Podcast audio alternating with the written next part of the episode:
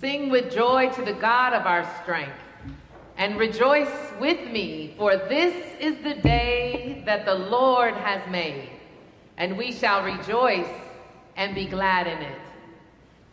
Heavenly God, we come and thank you for this opportunity to gather. We pray together that you might open our hearts anew.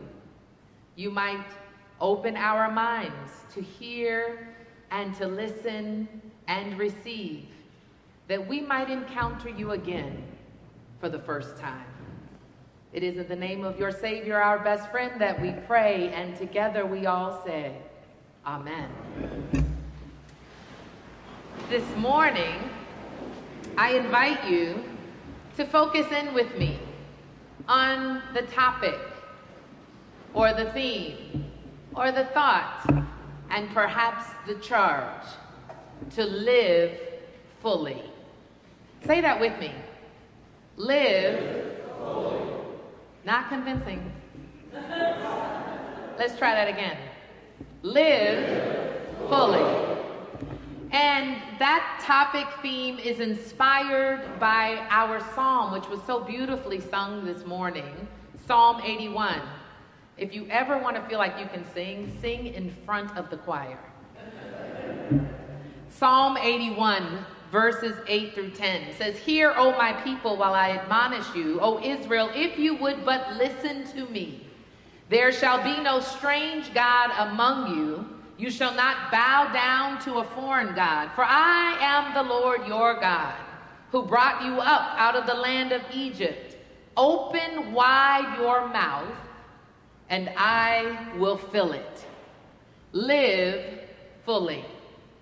Today's text from the book of Psalms comes from a collection of 150 lyric poems.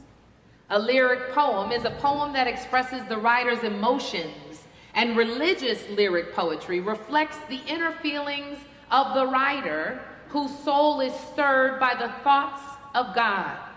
The book of Psalms is thus inspired responses to various individuals' interaction and connection with God's revelation and God's self. The Psalms were composed over a span of about a thousand years, and the earliest one of record was written by Moses, and that's Psalm 90 in the 15th century BC. Other writers of the Psalms include David, Asaph, Korah, Solomon, Heman, and Ethan, and numerous unnamed authors. While it is hard to categorize all 150 Psalms, we can try to describe them by themes. There are Psalms of praise that proclaim the majesty of God, our Creator, like Psalm 150, that says, Praise the Lord. Praise God in the sanctuary. Praise God in his mighty heavens. Praise him for his acts of power. Praise God for God's surpassing greatness. There are Psalms that speak of God's power, that God is all powerful, God is sovereign over every situation and circumstance.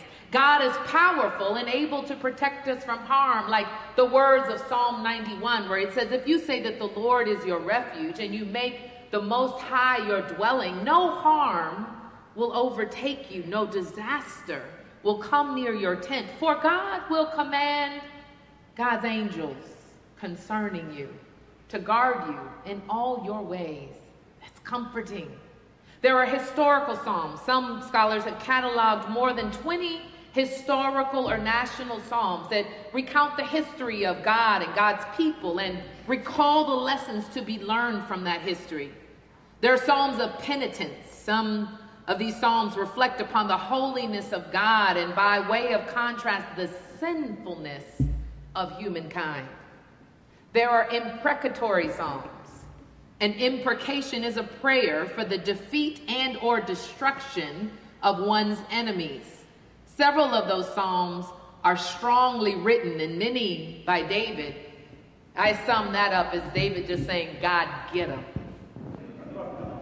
There are messianic psalms, psalms that describe truths about our Messiah, that he is both divine and human, that he would one day be betrayed, he would suffer death, but he would rise again from the grave and ascend into heaven, where he serves as our king and our priest. There are ceremonial psalms, and in these psalms, we're designed to accommodate certain elements of Jewish worship. Psalm 30, for instance, was composed for the dedication of the temple site. The Sabbath day is celebrated in Psalm 90. And then there are these intimate psalms, psalms that talk about the origin and the nature of man and woman and our relationship to God. For example, the dignity of humankind and God's intentional concern for us is underscored in Psalm 8. It's one of my favorites. And it says, When I consider the work of your heaven, when I consider your heavens and the work of your fingers, the moon and the stars which you, O God, have set in place, who are we that you are mindful of us? This great God who sits high is mindful of us. Today's psalm, Psalm 81 is a mix. It's a ceremonial psalm, it's a historical psalm, and it's a psalm of penitence, probably written to be used during the Feast of Tabernacles. The holidays, the celebrations, were times for the Israelites to remember the great miracles that God performed on their behalf. And in the retelling of God's great commitment to God's people, there was great celebration and worship of God and God's goodness toward them. That's why the psalm begins with the charge to sing aloud to the God of our strength, shout for joy to the God of Jacob. When read prayerfully, Psalms can not only enrich our understanding of the history of God and God's people, but they, in the here and now, can enrich and expand our understanding of God and ourselves in relation to our great God. Today's psalm teaches us how to relate to God and how to position ourselves in relationship with God.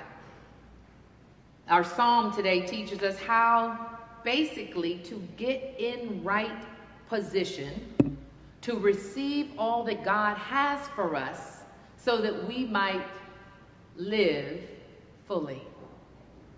Understand that when I say position, I don't mean just your physical location. We're to love the Lord our God with all of our bodies, physical location, but also all of our minds and our souls, our mental, spiritual, and emotional location. So it's not just about your longitude and your latitude, but it's also about your attitude, your mindset, your soul set, your spiritual locale, and your emotional station. You can be in the right place at the right time, but not truly in the right place. You can be in church, but have a closed mind, a bad attitude. You can be full of unforgiveness and fear, and then miss worship, miss the word, and miss God altogether. Nelson Mandela puts it very well when he says, after being imprisoned for 27 years, he says, As I walked out of the door of that prison toward the gate that would lead to my freedom, I knew that if I didn't leave my bitterness and hatred behind, even though out of the physical prison, I would still be in prison. Today's text shows us how to position ourselves to live fully in God and receive all that God has for us. In verse 10 of Psalm 81, he says, Open wide your mouth and I will fill it.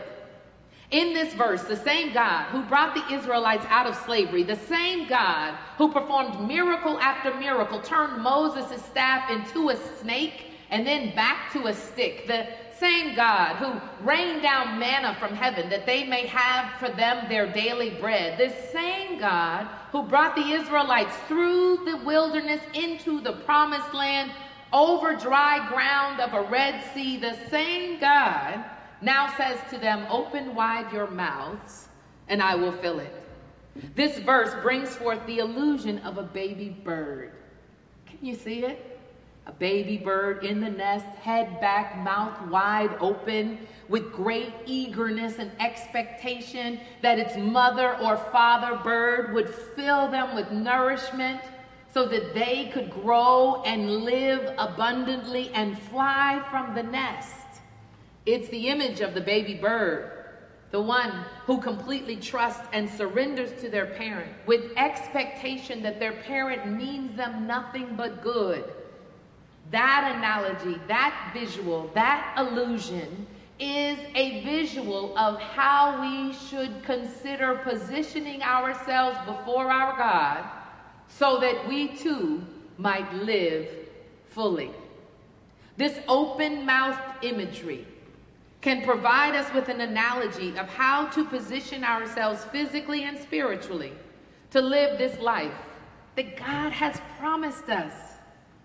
Do you live with an open mouth desire, with eager expectation for God to fill you with His power, with God's love, God's joy, God's strength in your weariness to live fully?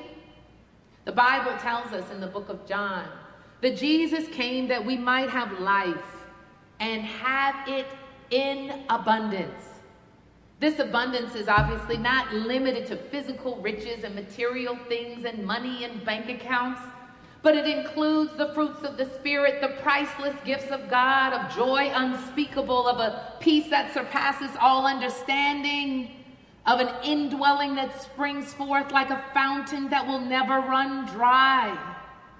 But I wonder if you're living, if I'm living an abundant life to the full till it overflows. And if not, why not? When we serve a God who promises to fill and overflow our lives, why are we settling for less than? Think back perhaps to days when you felt more free, when you were younger, when you felt perhaps more vibrant, with the world ahead of you. What did you dream? What did you hope for? Why have those dreams and visions and horizons faded? Has life happened? Have your dreams dried up like a raisin in the sun? Well, I invite you this morning, just for a few moments, to lean into this word and to open your mouth wide once again, to dream again, to get in position for God to fill you and your life so that you might live fully. So, how do we do that? Well, let's tune into the psalm just a little bit and hear what the psalmist says. Think about the imagery of the bird waiting with mouth wide open in vulnerable position for the parent, the mother, the father bird to fill it. That is a visual of what it looks like to trust. So, the first step toward getting in position is to trust in the Lord. Now, I know that sounds simple, it's written on dollar bills, bumper stickers, tags of our cars. But listen in and think about what it could look like to trust God. In order to do that, we have to engage our faith. You know, it's somewhere back in your back pocket, pull that faith card out. And engaging our faith, we have to work to overcome our fear and overcome past heartaches and overcome betrayals and loss and push past the things which have caused us to cower in life rather than stretch forth. Trusting in God requires us to stop holding on to something that is familiar or that you can control so that you can stretch forth in faith to one whom you can't see and whom you can't control. Faith is the substance of things hoped for, the evidence of things not seen. So we must not only trust God, but we must evidence that trust by doing what God has told us to do. Open wide our mouths be open to new experiences, open to new relationships, open to new opportunities, open to walking into new and unfamiliar territory and neighborhoods and places and jobs and careers. Be open to new challenges, trusting God becomes easier when we reflect back on all that God has done. That's why when we celebrate the moment of communion, we say that we do so in remembrance of Him. It reminds us of our why. The psalmist retells of the triumph of God over their oppressors, how God brought them out of Egypt. Their trust in God is built on a foundation and history of seeing God work on their behalf. Their trust in God is much like that of the baby bird who trusts their mother who brought food before, so the mother and their father will bring food again. Has God done anything for you?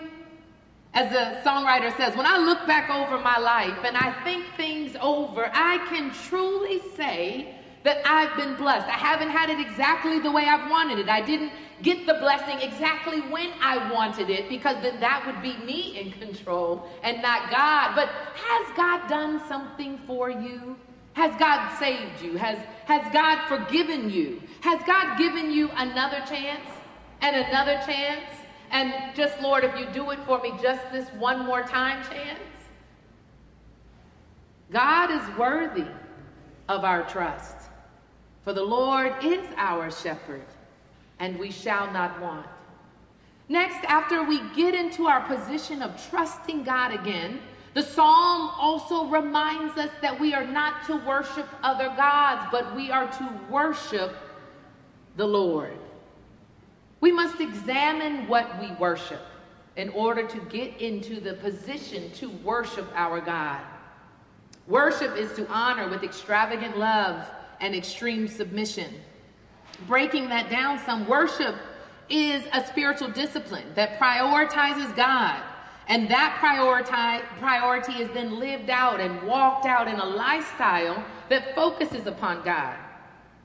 Worship, in its simplest form, is where you give your attention and your thought to on a regular basis. So, what is that thing that you're worrying about all the time? That's what you're worshiping.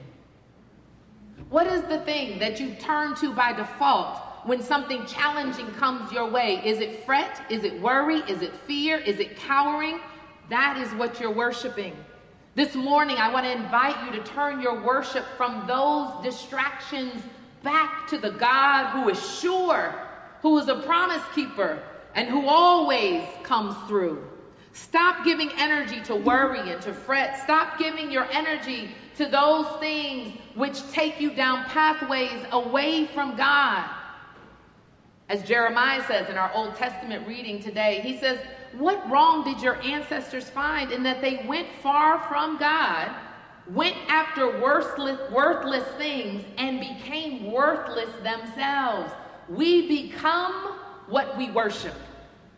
The psalmist in one, Psalm 115 says, They built idols out of silver and gold. They had eyes but could not see, and ears but could not hear, had mouths but could not speak, and those that worshiped them became just like them. As we turn our worship to God, we turn our worship to life, to living, to being all that God would have us to be. Lord, give us the power to walk away when other gods want to take your place. As we worship God, we realize that although things might feel hopeless in God, there is yet hope. Although things may feel dark in God, there is light, for our hope is built on nothing less than Jesus' blood and righteousness. An open, wide mouth trusts God, worships God. And finally, in that moment and vision of surrender to God, the psalmist gives us one last tip on how to get in position to live fully. And that tip is listen to the Lord. A baby bird, when first born, can't see. But the baby bird can hear and sense when mama bird and papa bird are near. There are times in life when we won't be able to see clearly. In this moment of social media, media influencers, noise upon noise, it is hard sometimes to hear and to listen. But I encourage you, my brother and my sister, to try your very best to listen out for God.